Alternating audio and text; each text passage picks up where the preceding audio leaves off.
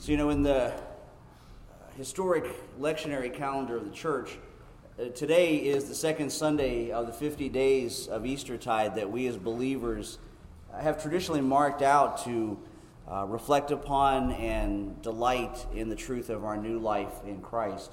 And to build on the good news we celebrated last week that our Lord Jesus, who was once dead, is now alive. And it's, it's one of those times, one of those church seasons, kind of like Advent, where we're called upon to hold our faith in tension. The, the tension uh, between our understanding of the harsh realities of this present world on the one hand, uh, and the pure joy of Christ's victory over death on the other, which was exactly the reaction of the early disciples when the Bible tells us in John chapter 20, uh, on the evening of that first day of the week, when the disciples were together with the doors locked for fear of the Jewish leaders, Jesus came and stood among them and said, Peace be with you. Uh, leaving the disciples completely dumbstruck and almost giddy from the flood of confusion and relief when Jesus appeared to them in that upper room. And it's a, it's a feeling, it's an experience the early church fathers didn't want us to lose sight of. They even had a name for it. They called it in Latin risus paschalis, which means the Easter laugh. And it was their way of celebrating the resurrection of Christ as, in effect, the supreme joke that God played on the world, the flesh, and the devil by raising Jesus from the dead. And, and of us commemorating the heart stopping joy that that reality sparked in the hearts of his followers. And you're going to see that today. That's the theme, actually, in our lectionary reading, uh, in another resurrection appearance of our Lord, this time to two of his disciples uh, in, a text really that, that almost starts out like the setup of a really elaborate joke, but one that ends not with a punchline, but with a surprise finish that will put a smile on the faces of the disciples that nothing in the world could ever take away. And so, if you're following along in your own Bibles, which I hope you are, we're still in the Gospel of Luke. We'll be looking at Luke chapter 24, beginning in verse 13. Okay? So that same day, two of Jesus' followers were walking to the village of Emmaus, seven miles from Jerusalem. As they walked along, they were talking about everything that had happened. And as they talked and discussed these things, Jesus himself suddenly came and began talking with them, but God kept them from recognizing him. And he asked them, What are you discussing so intently as you walk along? They stopped short, sadness written across their faces. Uh, then one of them, Cleopas, replied, You must be the only person in Jerusalem who hasn't heard about all the things that have happened there these last few days. What things? Jesus asked. The things that happened to Jesus, the, the man from Nazareth, they said. He was a prophet who did powerful miracles. He was a mighty teacher in the eyes of God and all the people. But our leading priests and other religious leaders handed him over to be condemned to death, and they crucified him. Uh, we had hoped he was the Messiah who had come to rescue Israel. Uh, all, this happened three days ago. And then some of our women from our group of his followers were at his tomb early this morning, and they came back with an amazing report. They said his body was missing, and they had seen angels who told them Jesus is alive. Uh, some of our group went to the tomb and found it exactly as the women had said, but they did not see him. And, brothers and sisters, this is the word of the Lord to us today. And let's pray. God our Father, we thank you for the life, the death, the resurrection of your Son. And we thank you for the faithful stories, uh, these eyewitness accounts of his resurrection to his early disciples. Uh, resurrection stories, Lord, that uh, just put the, the joy and the truth of that reality in their hearts. A, a joy that uh, that we ask to be a part of today, Father, that you would lend us your Holy Spirit to make that real among us because we want to see Jesus. And we ask it in his name. Amen. So it's three days after the crucifixion that Cleopas and his friend are passing through uh, Jerusalem's western gate headed toward Emmaus. And even a casual observer that day could tell from their body language that their conversation was intense. As, they discussed what had happened over the past few days. Uh, days that had seen their Jesus, their rabbi, the one they believed was the Messiah, the, the Christ, uh, the promised one sent to deliver the people from their slavery to Rome and their bondage to sin. They had seen him taken by the religious leaders and put through a mock trial, and then shuttled off to Pilate, who they coerced into executing Jesus by putting him to death on the cross. And as these two, as, as they're walking and, and talking and worrying over all these things, a stranger walks up alongside of them out of nowhere. Uh, he interrupts them, really, and says, What are you discussing so intently as you walk along? Right, so basically, here Jesus just pops up and says, Hey, fellas, what you talking about? And the two men stop in their tracks. They look at each other. They look at Jesus, whom they've been prevented from recognizing, and they give him kind of a sideways glance as they're trying to size up what kind of fellow had joined their company. And they're just dumbfounded at his question. Because the public execution event of Friday past was just about the only thing anybody was talking about uh, as folks began to pack up for their trip home from Jerusalem after the Passover festivities. And so, partly in frustration, and I, I, bet with some degree of sarcasm, these men respond by asking this stranger if he'd been living under a rock for the last few days, uh, n- not to have known what had happened, uh, what had happened over the weekend. And of course, the delightful irony being that the one to whom the question was asked was the only one that really truly did know what had happened over the weekend. But the disciples don't get the joke. And so, comically, they're going to tell him all about it anyway. And I can almost picture the Lord breaking out into a grin because, we talked about this in Sunday school, if you've been paying attention as we've gone along through the Gospel of Luke, Jesus said and did a lot of things that were pretty funny. I mean, we just miss a lot of it because of uh, barriers of time and culture and language make it hard for us to get, but Jesus' entire life and ministry was full of humor. Uh, he loved to use funny embellishments in his stories and in his sermon illustrations, like, like the ones that poked fun of the scribes and the Pharisees with all their pride and their pompousness. You know, like the one that Jesus uh, talked about the holier than thou man blowing a trumpet before he put a few little bucks in the collection box. Uh, or the ones about camels going through the eyes of needles so he could tease them about the camel sized sins that they swallowed so easily and then turn around and choked on a gnat. Uh, or worse yet, his funny stories about idlers who are given a full day's pay, stewards who are successful cheats, uh, prodigal sons who go off to feed pigs and then being celebrated with a banquet on their return home. And if you think about it, that, that kind of humor depends largely on one thing it depends on the element of surprise, right? It, it depends on where we're led to think, you know, a story is going to end one way, but it ends an entirely different way, and we laugh, right? Because it's the unexpected event, it's the unanticipated punchline. It's the prize ending that grabs our attention. And Jesus was a master at that. He's a master at the artful reversal and the, the unexpected taking the place of the expected. And those surprises, along with his clever use of humor, enabled our Lord's followers to learn not only from him, but about him. And so, in the same way today, Jesus hiding from these men in plain sight is all part of his master plan. Uh, because, of course, he, he could have just shown him his nail scarred hands, right? Uh, he, he could have just said, Here's my spear gouged side, or his thorn scraped forehead. He could have just said, Guys, it's me. I, I'm back. Cheer up. I mean, he did that for the disciples in the upper room, right? He, he did that for the women at the tomb, but it wasn't God's plan in this encounter. And truth be told, that's actually good news for us. That's good news for you and me, but we're going to get back to that. Just stick a pin in that for a second and we'll circle back to that. Because for now, in the account, these three men stand there on this dusty road to Emmaus looking at each other, and our Lord does one of the things that our Lord does best. He answers their question with another question. And so he asks Cleopas and his traveling companion, What things happened? And the text doesn't tell us which one spoke first. But I'd be willing to bet both of them talked at once, and the whole story just spilled out. Uh, the whole sad account of their hopes and dreams and plans that they had pinned to Rabbi Yeshua. Uh, and they told about the powerful miracles he had performed, like he didn't know, right? And they told about the depths of his teaching and how everything he had done seemed to have fit everything they were expecting from the anointed one that God had promised to send to reclaim the throne of David and restore the glory of Israel. But then they said, then last Friday came. And that's where the wheels came off. That's where everything changed.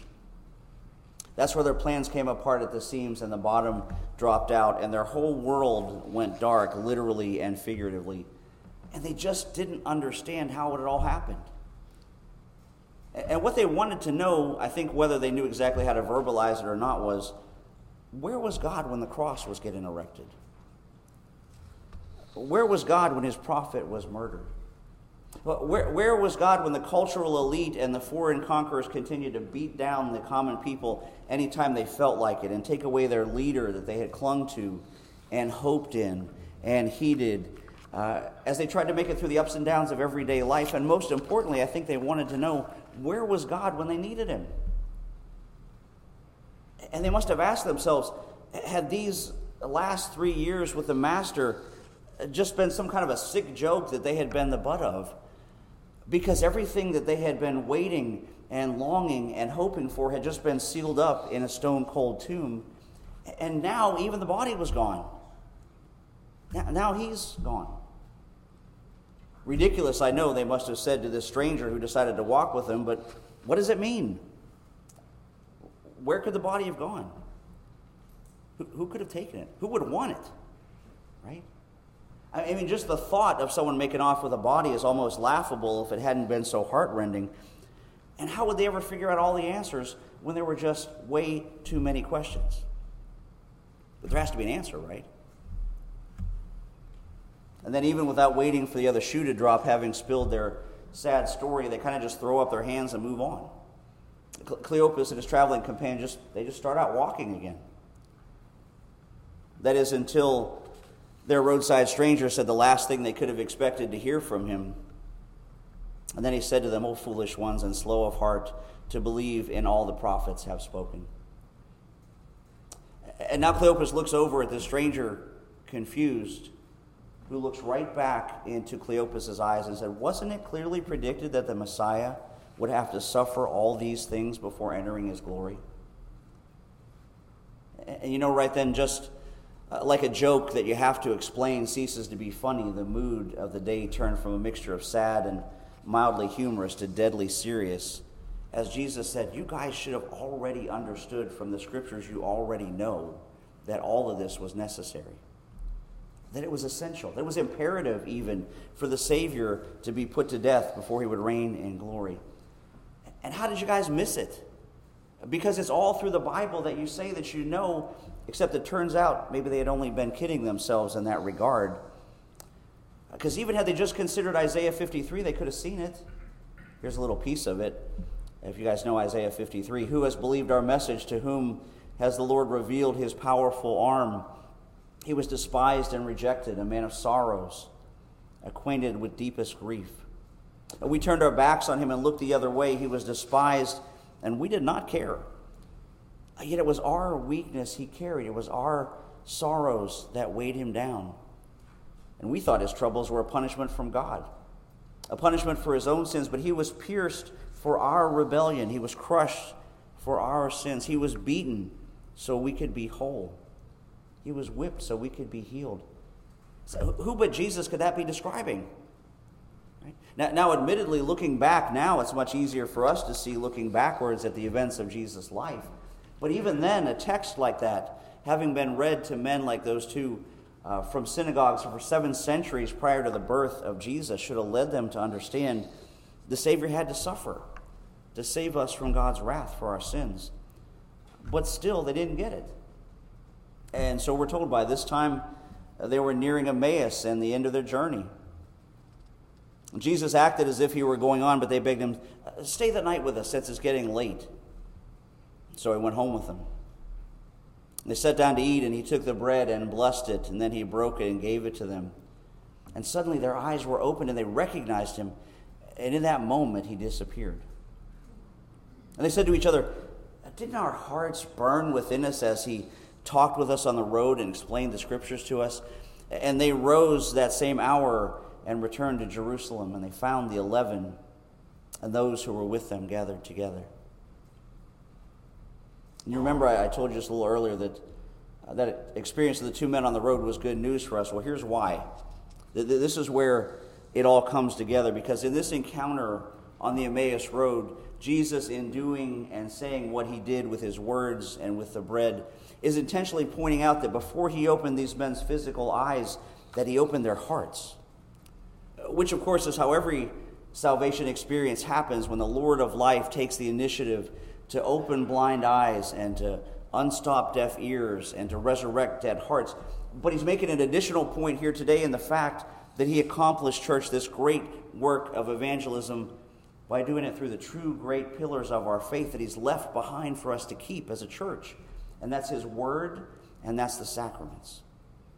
His word and sacraments. That's why these two men were kept from recognizing Jesus for hours while they were together, because their outward inability to recognize Jesus mirrored their inward unbelief of what the scriptures said and of the miracles he performed. That's why Jesus chose to reveal himself in such a funny way. A way that was and is still of the utmost importance for those two men and for all of us here 21 centuries later, namely that we learn to walk by faith and not by sight. Because you see, Jesus knew that between his resurrection appearance and the full establishment of his still coming kingdom in the future, there would be the church age. That's, that's what we're living in now the age that we're living in right here, and he knew that his ascension day was coming up quickly. Uh, too quickly, his disciples would have said. And that meant these two men and all those other witnesses of the resurrection and every generation of believers to come after them down to us wouldn't have access to Christ's physical bodily presence anymore. Right? We can't still see his visible wounds today, right? And we wouldn't have audible verbal words of instruction directly from the lips of our Lord but rather we'd have to rely on, as Hebrews 4.12 says, his living and active word to enlighten their paths. And we'd have to rely on the Holy Spirit to actualize his real presence at the table. And this whole episode we've been reading shows us God's will and his intention is that in this post resurrection and ascension world that we live in, that Jesus would be seen through the inerrant record of his scriptures and through our participation in the sacraments and through the living testimony of men and women whose hearts have been opened through the joyful, ordinary means of grace. Right? Uh, God's grace working in and through us, no matter what the world throws at us, no matter where we find ourselves on the road of life. And I know, admittedly, and I'll say this in my own life as I'm sure it is in yours, you know, sometimes a whole lot easier to be filled with joy and gladness when we're all here together in the sanctuary, right? When we're all together and and then you kind of start to lose that a little bit as you go about your weekly grind. You know, you're, when you're at home with your own private worries, worries over the state of your life and, and your health and the circumstances of this clown world that we find ourselves living in. But, church, it doesn't have to be that way. Because the Bible says there's a time to laugh. And I'm going to suggest that time is now. A time to laugh at all the things that snuff out joy to laugh at all the things that pretend to be all powerful, like the cruelty and madness of this world, and most especially, church, to have the opportunity to laugh at death. Not because we have on rose colored glasses, not because we don't care about the sufferings of the world, not because we're immune to personal trials, but, church, because Jesus sweeps them all away with the joy and the wonder and the promise of his resurrection, just like he did that first Easter morning. And our Lord isn't finished yet as today's, today's anecdote continues the setup uh, by, again, almost joke like uh, when two men walk into a room. These two men from Emmaus. And they told their story of how Jesus had appeared to them as they were walking on the road and how they had recognized him in the breaking of the bread. And just as they were telling about it, Jesus himself was suddenly standing there among them and he said, Peace be with you. The whole group was startled and frightened, thinking they were seeing a ghost. Why are you so frightened? He asked. Why are your hearts so filled with doubt? Look at my hands. Look at my feet. You, you can see that's really me. Touch me. Make sure I'm not a ghost, because ghosts don't have bodies, as you can see that I do. And as he spoke, he showed them his hands and his feet. And still they stood there in disbelief, filled with joy and wonder. And then he asked him, Do you have anything here to eat? And they gave him a piece of broiled fish, and he ate it as they watched. And then he said, When I was with you before, I told you that everything written about me in the law of Moses and the prophets and the Psalms must be fulfilled. And then he opened their minds to understand the scriptures. He said, Yes, it was written long ago that the Messiah would suffer and die and rise from the dead on the third day. And it was also written that this message would be proclaimed in the authority of his name to all nations, beginning in Jerusalem, that there is forgiveness of sins for all who repent. And now, wait for it. This is the big finish. And he says to them and to all of us, and you are witnesses of all of these things. You are a witness. That's the punchline. We are witnesses. Witnesses that because of the resurrection of Jesus Christ, and within it he defeated the powers of hell and the grave uh, that held us all in bondage, and his rising now that the last enemy of the human race is defeated. You know, that's what this Holy Humor Sunday celebrates. It celebrates knowing that we've been freed from the power of sin and death. So we can make fun of Satan's imagined power over us. And we can laugh with joy over Christ's victory. And we can revel in divine gratitude that because he lives, we too shall live. And so today, church, we can laugh even in the season of Easter. Maybe especially in the season of Easter because God has had the last laugh and he always will. And now he's let us in on the fun. And it's our turn to retell that great, glad, good news of Jesus Christ until he comes again. Amen. Amen. We, amen. Will you pray with me? Lord Jesus, we thank you that the light of your presence and the love of your Spirit puts a joy in us, Father, that nothing in the world can quench. And so send us out from here, Father, uh, in the joy of that, uh, in the full knowledge of what you've done for us in your Son. Uh, and Father, uh, we ask you that you would help us to, to just share that with everyone we come in, in contact to this week. And we ask it in Jesus' name. Amen.